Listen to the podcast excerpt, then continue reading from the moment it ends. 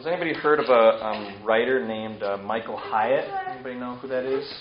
Michael Hyatt? No, nothing. He's a.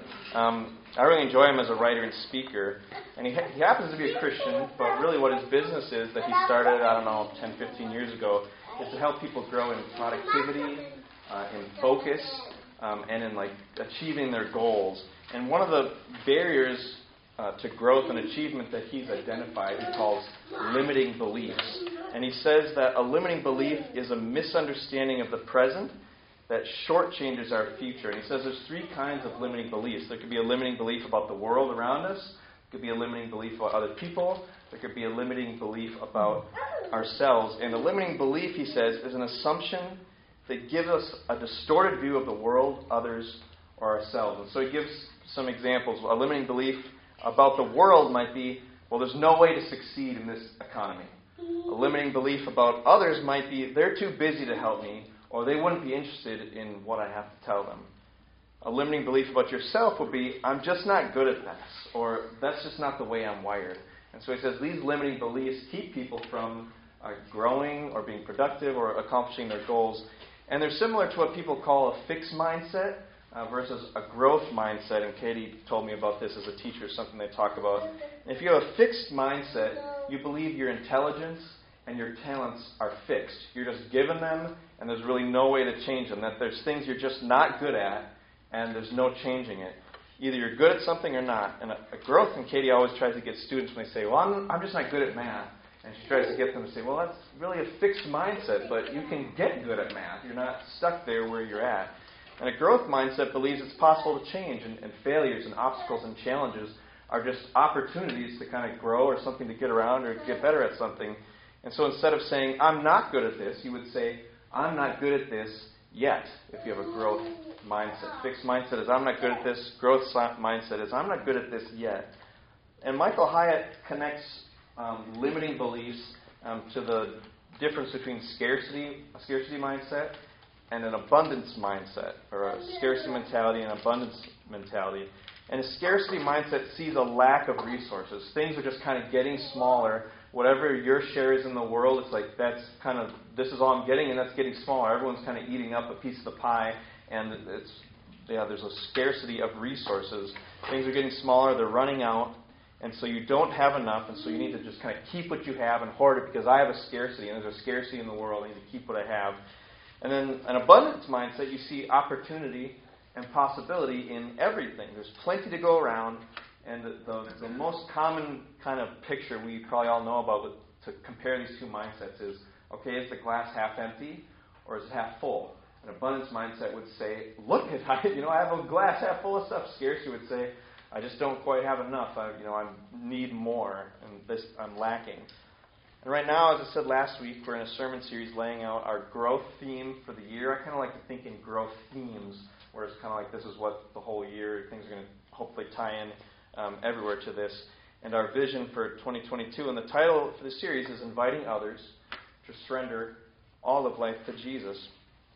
And what I want us to do as a church is to go on a journey together of learning what does it look like to, for this to kind of be a natural overflow out of ourselves that we're inviting others to surrender their lives to Jesus, where it's not like, okay, guys, this is the theme for the year. Like, we just got to do this, but how do we actually get to a place where it's like, I'm feeling, you know, I've surrendered to Jesus. I'm just feeling, last week we talked about the difference Jesus makes in our lives. And when we surrender to Jesus, He makes this big difference.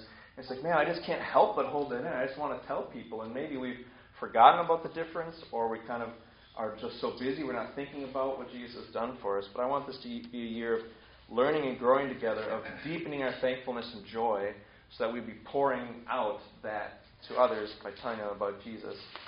As I said last uh, week, we talked about um, how one of the most personal and powerful ways to tell others about Jesus is to tell them Jesus, the difference that Jesus has made in your life. And all these sermons, they're not, they're not like building on each other. It's more like a, a string made up of several cords, and they're kind of all intertwined around each other. So if you you know missed last week, I'd encourage you to listen to the sermon, um, but you're not going to be like, oh, I missed last week, so now I'm lost. Um, but this this morning, the theme is going to be that we are blessed to be a blessing. And how are we blessed? In what ways are we blessed? And then what does that look like to be a blessing to others? And we started off thinking about limiting beliefs, a fixed mindset versus a growth mindset, or scarcity thinking versus abundance thinking. And similarly, you can live believing that you've been blessed, believing that uh, you have many things that have been given to your life, or you can live a life feeling like, I kind of don't have that much. Like, I haven't really been blessed that much. And so I want to, we I think there was, a, there was a sermon I did in December, and we kind of talked about a similar question. A couple of weeks ago at our um, gospel community time, we, we were talking about blessing as well. So this is a bit different question than we talked about those times. I want us to think about when you believe and feel you are blessed, what difference does that make in your attitudes and actions? We're not going to whiteboard it, but if you throw it out, just throw out what you think. When you believe and feel you are blessed, what difference does that make in your attitudes and actions? What do you think? Or maybe not what you think, what have you experienced? You feel hopeful. Feel hopeful, yeah?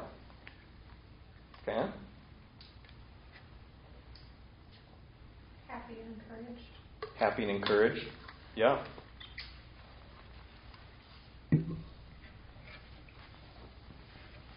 Comfortable and confident. Comfortable and confident. Yeah, maybe not stressed, like, I just don't have enough. You're like, okay, just kind of be comfortable in what I've been given. Like you, you can share. Yeah, like you can share. I mean, that right? We're trying to teach uh, Hudson is like you have a lot of toys. You don't have. You can sit. You can share them when your cousins are here. You don't need. No, that's mine. That's mine. You know, and hoard them all to himself. Yeah, you can share. Yeah. Anything else? Thank you, you feel like you're in a better place if something challenging or difficult does come around. You're Okay. sort of more prepared or in a better place to handle it or kind of approach that situation. Okay. As opposed to like, well, it's just one more thing that's like you know taxing me or whatever. And It's like, well, you know, I got a lot and I can handle this. So, yeah. Well, this theme of blessing runs throughout the Bible, and in fact, you can retell the whole story of the Bible using the theme of blessing from the beginning to the end. And that's what we're going to do today. We're going to retell. Well, you notice we had four scripture readings as we were preparing, and that's because that was just some of them we're going to use. But we're not going to like flip to a bunch of passages and go deep in them. We're just kind of retell the whole story of the Bible using the theme of blessing. And you think of blessing, we might think like, um, like, well, am I blessed by having money or a good job? And those certainly are blessings, but the the primary and ultimate blessing in life is God with us, God being present with us, a relationship with God. And if you look at the whole Bible, you see that when God is with people, there's blessing, and when God isn't with people, it's a curse. So God's presence is a blessing, God's absence is a curse. And so naturally, as we start the story, we'll start in the beginning, Genesis 1 and 2, where God creates this good world, He forms it, and then He fills it with you know, animals and fish and birds and human beings and, and whatnot. And God creates a good world through His wor- Word and by His Spirit. And the days of the week are kind of like this uh, um, format for how the how God was uh, how it's explaining the way God created the world. And five times we're told God saw that it was good. And after creating humanity on the sixth day, God says it is very good. And then we read Genesis 1 26 to 28, uh, where God says, We're going to make human beings in our image and likeness. And so he makes man and woman in his image. And then in verse 28, it says, God blessed them. And God said to them, Be fruitful and multiply, and fill the earth and subdue it, and have dominion over the fish of the sea, and over the birds of the heavens, and over the living, every living thing that moves on the earth.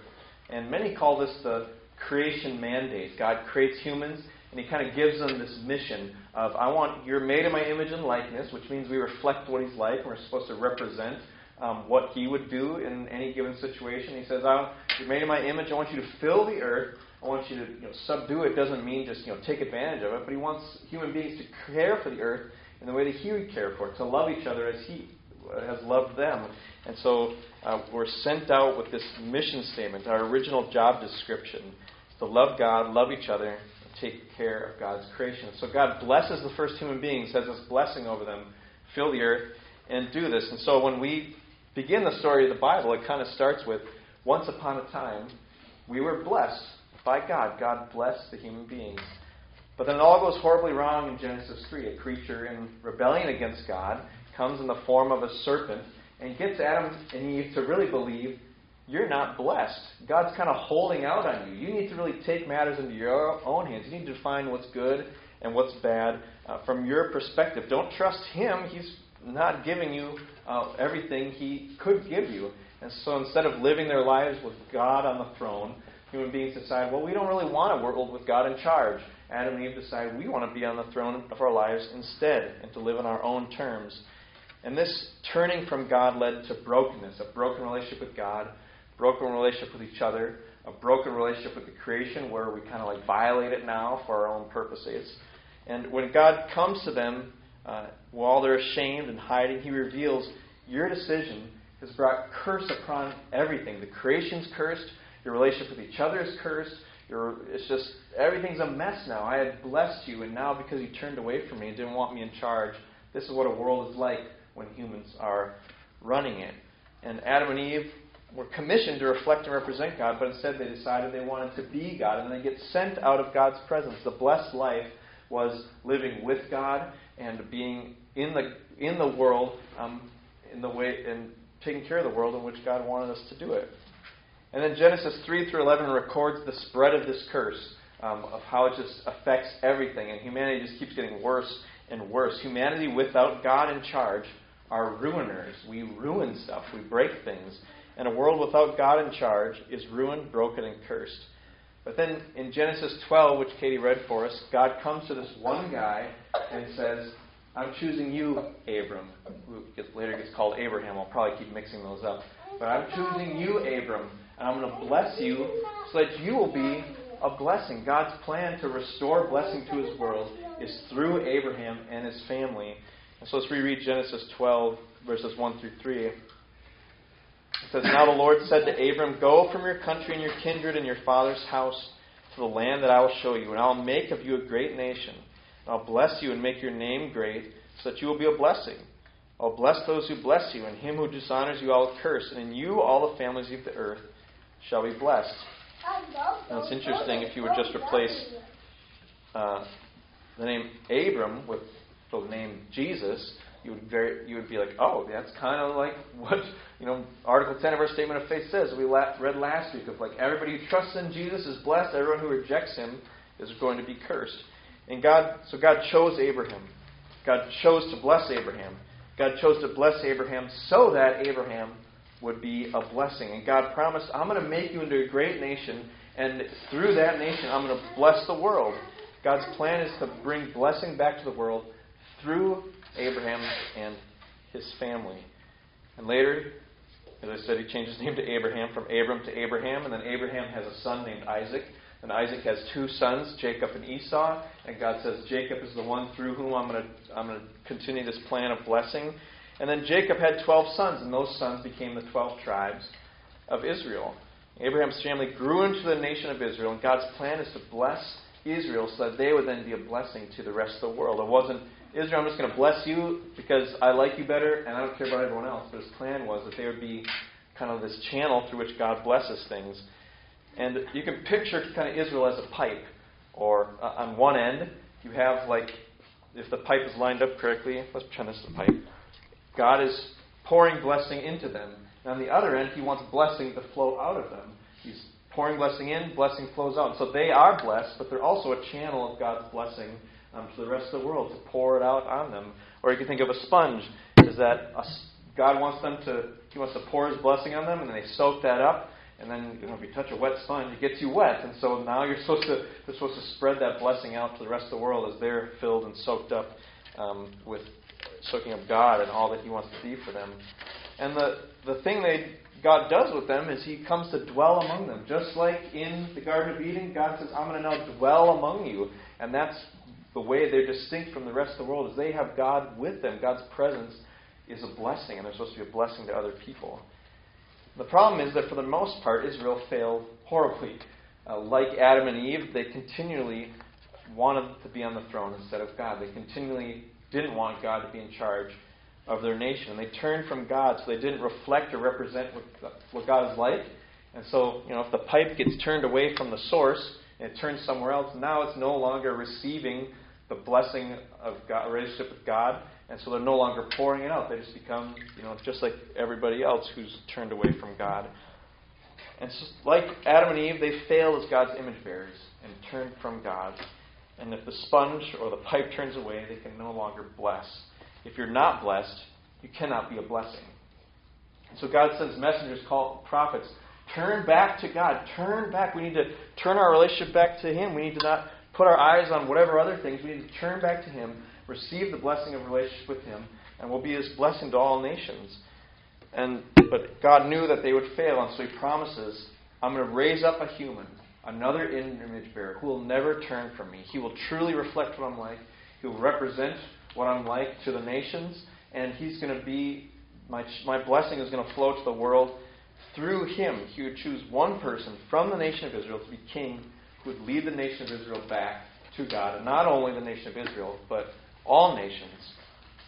And centuries later, a 30 year old Jewish man from the rural town of Nazareth came into the region of Galilee in Israel and started telling people, where, where said he begins proclaiming the gospel of God, saying, The time is fulfilled and the kingdom of God is at hand. Repent and believe in the gospel.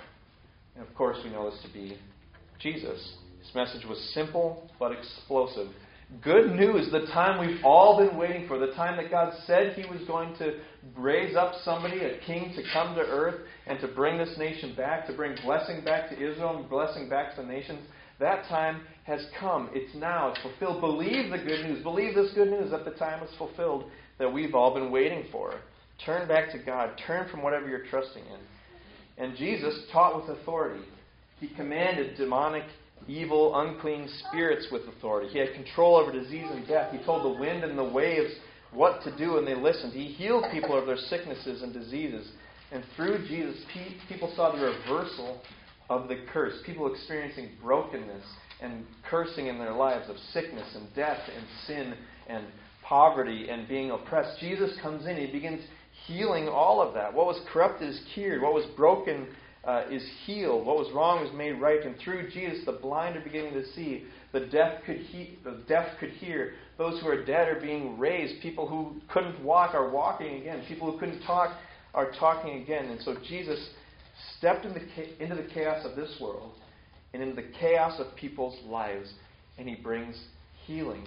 He brings wholeness. He brings restoration. He releases people and restores people. He brings salvation. In other words, Jesus brought God's blessing to a cursed world. And Jesus didn't bring God's blessing to the spiritual elite. He didn't go to the religious clubhouses. He didn't try to become part of the in crowd. Jesus came to free those who have been pushed down and who have been pushed out, people who were no longer included in with the activities of the nation. He went to the outsiders. He went to the hurting. He went to the rejected, the oppressed, the broken. He went to the worst sinners. He went to people who had made a complete mess of their lives. And when asked about the kind of people he was hanging around with, Jesus said, Those who are well have no need of a physician, but those who are sick. I'm not come to call the righteous, but sinners to repentance. And doctors don't hang around with healthy people. Doctors spend their time with sick people. And Jesus came for a doctor for people who were sick with sin. He came with love, compassion, grace, and mercy, and he blessed those people. He came to a world cursed and broken and offered wellness and health and salvation. And Jesus redefined who is blessed. We read from Matthew chapter 5 earlier. In his sermons, he makes it clear that people who are successful now and well off and popular are not the blessed ones. You may think, like watching Hollywood, oh, those people are really blessed. Watching millionaires, those are people who are really blessed. And Jesus says, no, that's how the world measures blessedness. But in God's kingdom, you are blessed if you turn from this world's way of doing things and instead turn to God and have a relationship with Him. That's the people, those are the people who are really blessed. And most importantly, Jesus came to give people what humanity had lost when Adam and Eve turned from God a relationship with God, connection with God, the presence of God. And life is found in knowing God and that was lost. But Jesus said, I have authority to give you eternal life. What you lost, so way back when in ancient history, I've come to give that to you again. And so Jesus had a lot going on for him. He was helping people, he had a lot of followers. He was very popular among people who were hurting and sick and having issues. He had all these followers, and people believed this is the guy the prophets were talking about. This is the Messiah. This is the God's anointed one. This is God's chosen servant. The king is going to do all the things that God has been telling us he's going to do. But then he died. Which is like, okay, great career, but it was really cut short. If only he could have gone, kept going another 10 or 20 years. He was rejected and killed by the very people he came to save. But his death was not a defeat. Instead, it was a victory.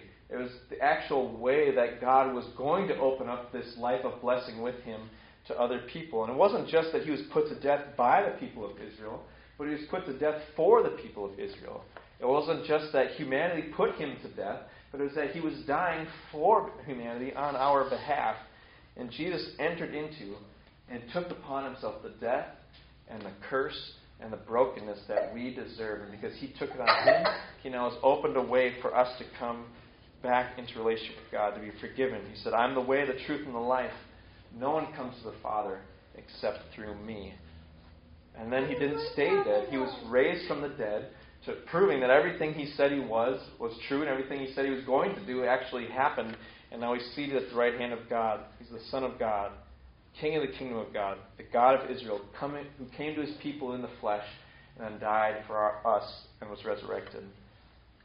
And then after his resurrection, Jesus commissions his followers. He says in John 20, as, I, as the Father sent me, so I am sending you. He said, as we read in Matthew 28, All authority in heaven and earth has been given to me. Therefore, go and make disciples of all nations, baptizing them in the name of the Father, the Son, the Holy Spirit, teaching them to observe all that I have commanded you.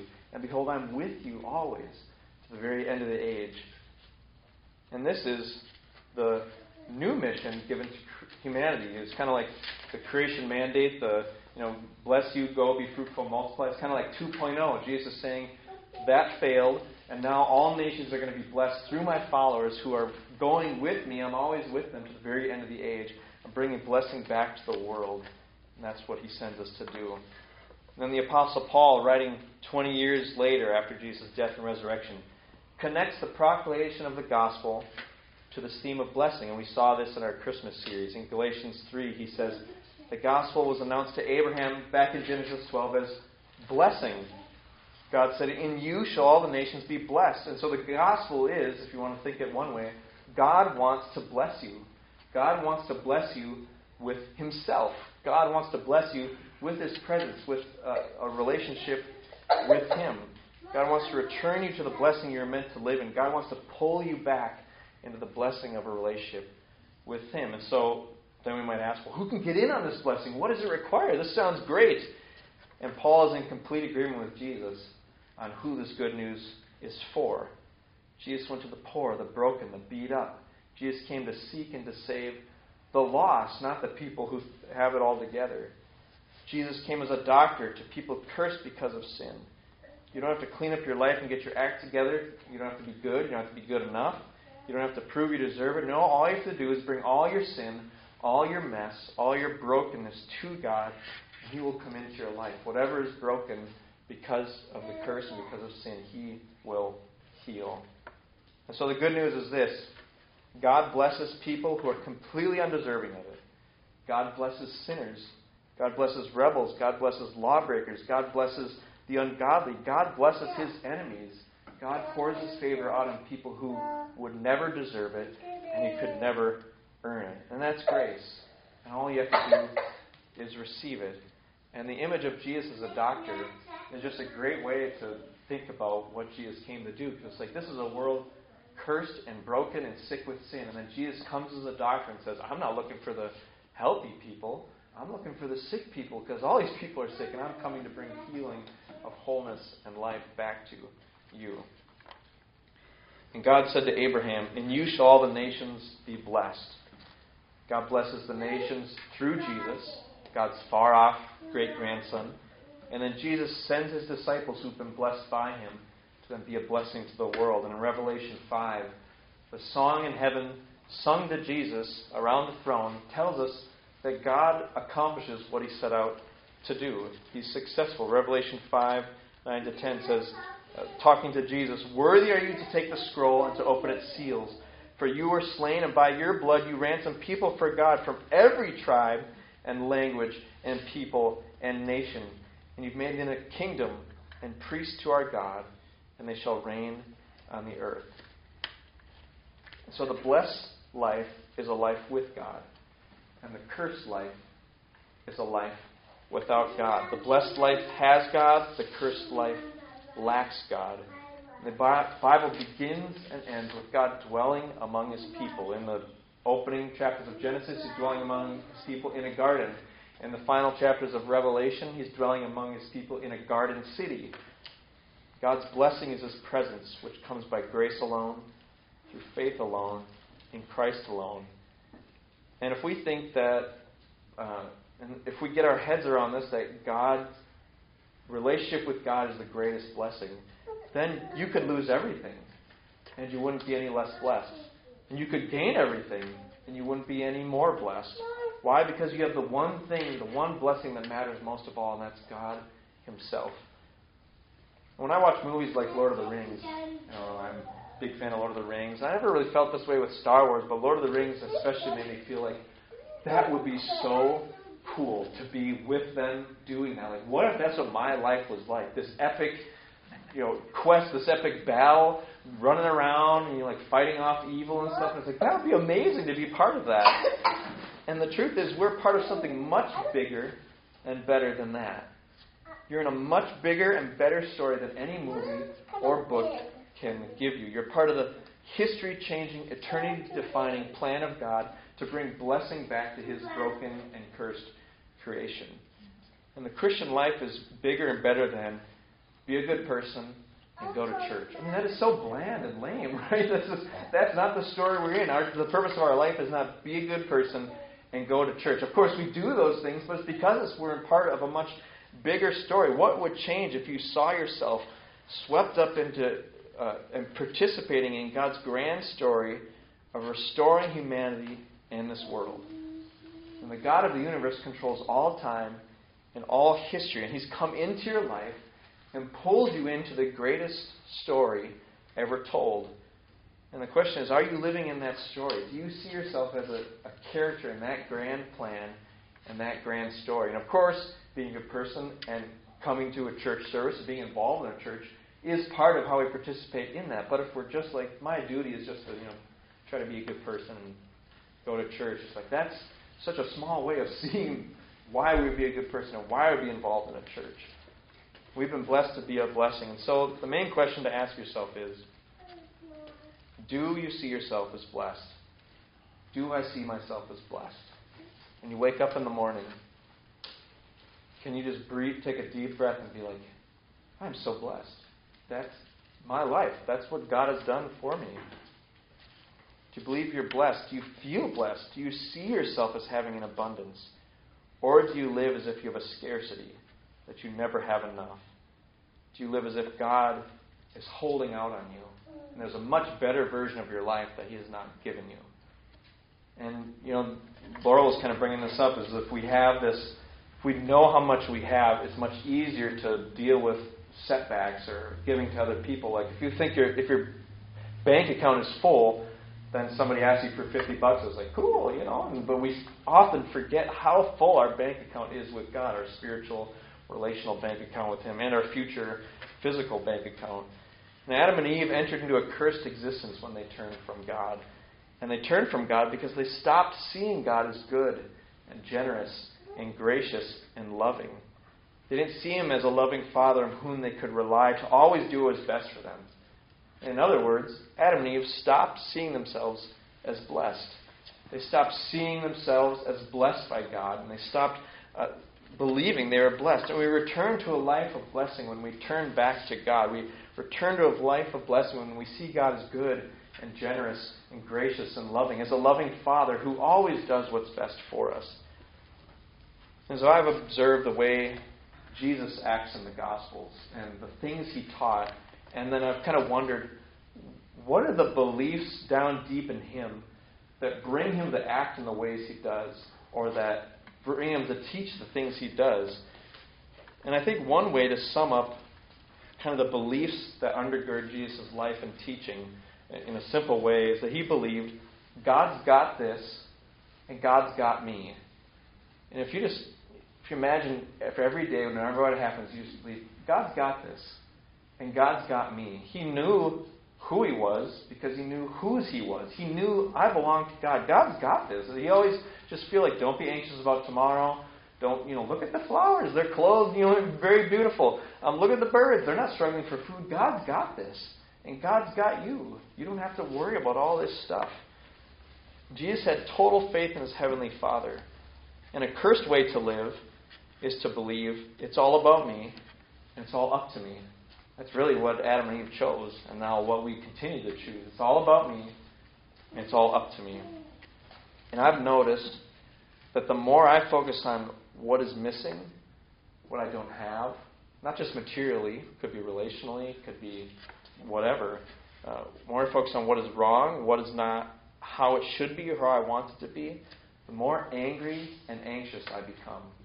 And the more I can sit in uh, seeing just what's in front of me and what God's given me, I feel a lot less angry and a lot less anxious. But the more I see what I'm missing or what's wrong or what I want to happen that isn't happening, the more angry and anxious I become.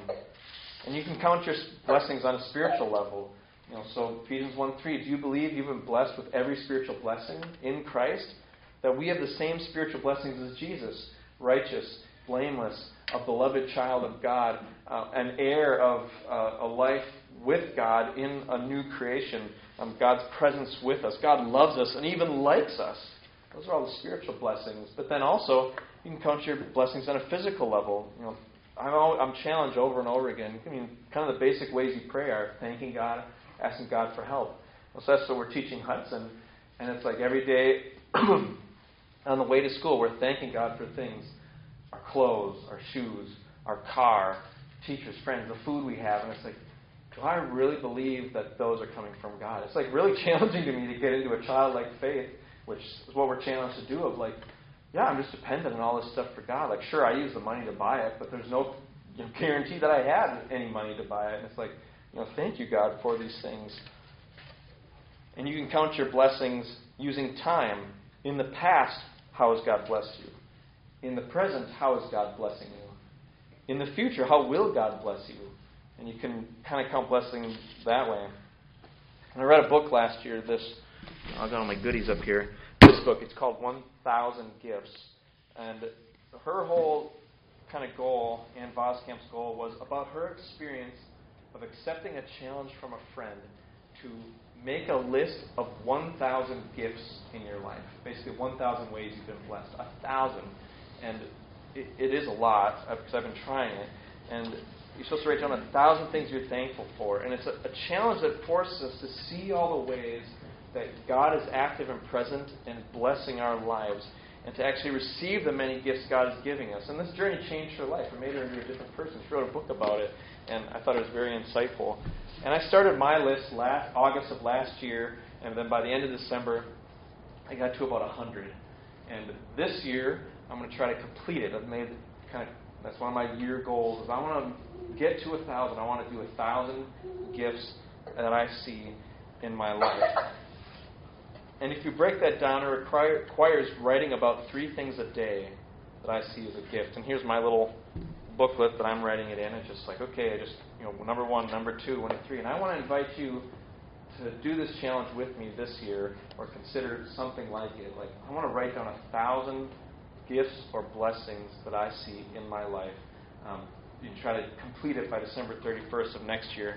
And if you're kind of wondering, I don't know what that would look like, you got to start getting you know kind of creative in a way because it's like, oh yeah, I guess I'm thankful for my wife and my son and my house. You know, it gets you to maybe like 30 to look around at the things that are obvious, and a thousand you're like out of it. So here's my last of the things I wrote down this morning. 103, number 103. Our windshield fluid working without me having to fix it. 104, snuggling with Hudson before putting him into bed after he fell asleep in the car. 105, my ESV study Bible. 106, Harry Potter illustrated books, which I'm reading Katie got for Christmas. Number 107, the seminary education I received. And it's like at the end of the day, sitting there like, yeah, how? Yeah, okay, I got the food, I got all that down. It's like, what? How did I see God blessing me today, giving me gifts in my life? and one of the unique ones, it's like I can be really frustrated with toys on the floor. It's like, wow, this house is a mess. And one of the things I wrote down one week was, I have a mess in my house, and that is a blessing because it means I have a son to make that mess. And you start you know, trying to look at things in different ways. And um, a few uh, back in November, my spiritual director Bill uh, preached here. And one of the things he tries to do is receive all of life as gift. That everything that happens, the good, the bad, the in between, you receiving it all as a gift. And there's a reason that expressing gratitude and thanksgiving is almost synonymous with worship in the Bible. That when people start stop giving thanks to God, Romans 1, it means they've stopped worshiping God. They've turned away from Him. And because gratitude and thanksgiving are really the basic, I don't know, foundation or how we want to say it, of worship, that we're expressing thanks to God and seeing what we do. And Ann, Voskamp in her book writes, When I really realize that it is not God who's in my debt, but I who am in his great debt, then doesn't all become gift?